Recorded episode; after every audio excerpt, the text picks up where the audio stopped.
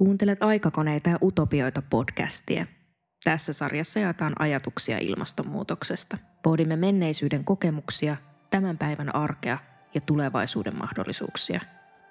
Tässä jaksossa on äänessä museonjohtaja Pälvi Myllylä. Hän kertoo kuinka ja miten Emil Wikström suunnitteli kotinsa ja Ateneensa valon mukaan sekä Visavuoren 1900-luvun alun pimeydestä, jota ei tänä päivänä voi enää saavuttaa – Thank you.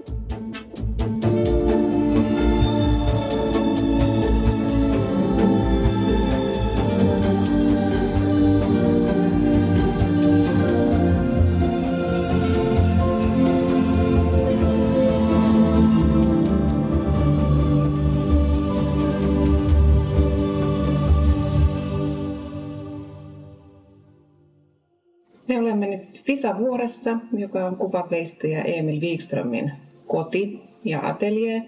Tämä on Sääksmäellä, nykyistä Valkeakoskea ja Panajaveden niemessä, eli, eli hyvin tämmöisellä korkealla, kauniilla niemellä. Sanoisin, että kansallismaisemassa, että ympäristöstä löytyy todella kauniit luonnonmaisemat. Ja Emil Wikström rakensi tänne kotinsa 1902 ja 1903 ateljeen. Emil Wikström oli kuvan veistäjä ja tietysti kaikilla taiteilijoilla se valo on ehkä se tärkein työkalu omien silmien lisäksi. Toinen juttu, mikä oli tärkeää Emil Wikströmille, hän oli intohimoinen puutarhuri, joten se valo oli siinä mielessä sitten täällä niin kuin arjessa ja harrastuksessa, eli hänen puutarhahoidossaan niin kuin äärimmäisen tärkeä. Ja oikeastaan yksi peruste, miten Emil Wikström valitsi tämän paikan omaksi kodikseen, oli se, että tämä on korkea niemi, jossa pohjoispuoli on tuonne järvelle. Se on semmoinen villi ja vapaa, mutta sitten etelärinne Emil Wikström ajatteli, että se soveltuu täydellisesti puutarhalle. Atelier on suuri korkea työskentelytila tuolla, tuolla Emil Wikströmillä ja äh, samalla tavalla kuin kaikissa oikeastaan taiteilijoiden itse suunnittelemissa ateljeissa, niin siinä on valtavan suuri ikkuna ja se on suoraan pohjoiseen koska taiteilijat käyttää aina pohjoisen valoa taiteissaan hyväkseen, eli ne ateljeikkunat ei ole koskaan etelään, koska etelän valo on liian voimakas ja se muuttuu liian paljon päivän mittaan. Mutta kun valitsee luonnonvaloksi pohjoisen valon, niin se säilyy suurin piirtein niin kuin saman tasoisena pitkin päivää. Sen luonnonvalon lisäksi ateliassa tarvittiin lisävaloa varsinkin sitten pimeään aikaan, koska täällähän asuttiin ja työskenneltiin ympäri vuoden, että tämä ei ole mikään kesähuvilla koskaan ollut. Joten talvella, kun valosan aika on lyhyt, niin ateljeeseen asennettiin sitten tämmöiset suuret karpidilamput. Ja ne on semmoisia kaasuvalon tapaisia, hyvin kirkkaita valoja.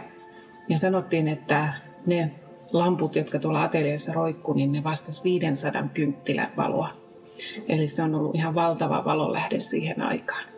Näiden lisäksi Wikströmillä oli vielä tuossa pihalla yksi tämmöinen iso karpidilampu, joka oli peräti 700 kynttilän arvoinen. Ja se oli suuri ihme sitten paikkakunnalla, koska se hinattiin semmoisen pitkän pylvään päähän ja silloin kun se valo loisti sieltä, niin se loisti pitkälle tuonne Tarttilan kylään asti. Täällähän siihen aikaan ei, ei ollut valon pilkahdustakaan missään, eli Alice Wikström joskus kirjoittaa puolisolleen Emil Wikströmille, että että ainoat valonlähteet ovat pienet tuikkivat tähdet taivaalla. Eli siihen aikaan nykyään tietysti on monenlaista valoa, mutta silloin ei ollut. Tuolla asuinrakennuksen puolella sitten tietysti kun elettiin ihan 1900-luvun alkua, niin kotiin paloistus tuli öljylampuilla. Ja niitähän oli sitten tietysti joka huoneessa vähintään yksi ja öljylamputhan on aika suuri töisiä niitä täytyy täyttää ja niitä täytyy puhdistaa. Ne usein nokeaa myös lampun lisäksi niitä huonetiloja, ja, eli se ei ollut mitenkään helppoa valoa se Öljylampuista päästiin sitten eroon 1920-luvulla, kun tänne vedettiin sähköjohdot ja tuli sähkövalo. Ja se oli silleen niin kuin verrattain aikaisin, kun puhutaan maaseudun sähköistämisestä. Kaupungeissa se oli tullut jo 1800-luvun lopulta lähtien, mutta maaseudulla se oli tietysti vähän hitaampaa. Ja 20-luvulla tänne sitten saatiin sähkövalot. Ja sehän nyt tietysti helpotti varsinkin naisväen elämää huomattavasti, kun päästiin niistä suuritöisistä öljylampuista eroon. Ja, ja totta kai se valon laatu ja määrä on suurempi. Alice Wikström myös luki paljon teki tietysti käsitöitä, niin voi kuvitella, että minkälainen helpotus semmoinen sähkövalo on sellaisiin kotosiin harrastuksiin myöskin.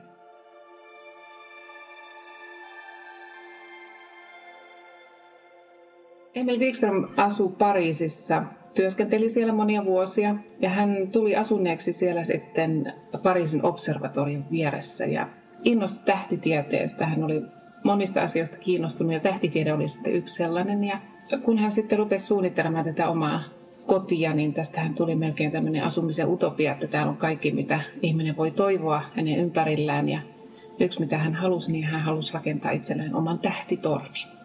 Emil kuulu Pariisin tähtitieteellisen seuraan. Hän on, hänellä on jäsenkortti sinne ja meillä on jonkun verran semmoisia pieniä piirustuksia, esimerkiksi auringon pilkuista ja muita, että hän on ihan tarkkailut tuota tähtitaivasta. Silloin Wikströmin aikaan täällä tosiaan oli varsinkin talviaikaan hyvinkin pimeää, joten tämä oli aivan niin kuin loistava paikka tähtitornille.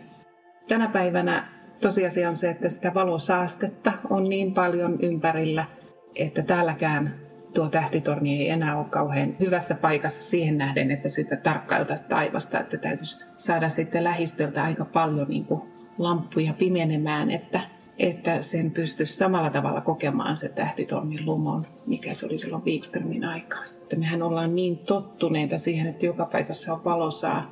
Ei tule edes kyseenalaistettua sitä, että onko pakko joka moottoritiellä palaa niiden valojen niin kuin ympäri vuorokauden. Ja toisaalta niin kuin, samalla lailla kuin kasvit, niin varmaan ihmisetkin tarvitsisivat sitä pimeyttä aina välillä.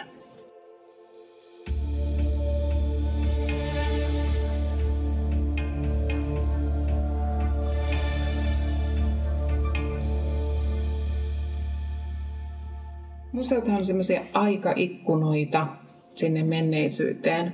Ja oikeastaan sitä kauttahan me voidaan aina niin kuin nostaa erilaisia teemoja ja asioita esiin ja herättää sitä kautta niin kuin keskustelua ja mietintää siitä, että mikä olisi voinut olla vaihtoehtoinen tulevaisuus, jos olisikin menneisyydessä päätetty esimerkiksi toisin. Tai mikä voisi olla vaihtoehtoinen tulevaisuus nyt.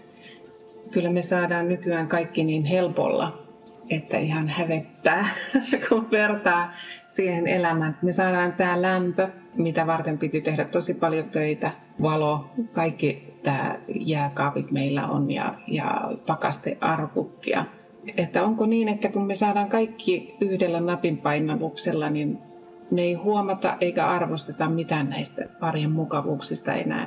Jos me jouduttaisiin pikkusen tekemään niiden eteen enemmän, niin arvostettaisiko me sitä enemmän ja sitä kautta sitten voisi se kulutus olla vähempää. Kiitos, että kuuntelit. Lue, koe ja katso lisää aikakoneita ja utopioita.fi. Päivitämme viikoittain Instagramissa ja Facebookissa. Podcastin äänisuunnittelijana Eetu Moisio, toimittajana Meri Parkkinen.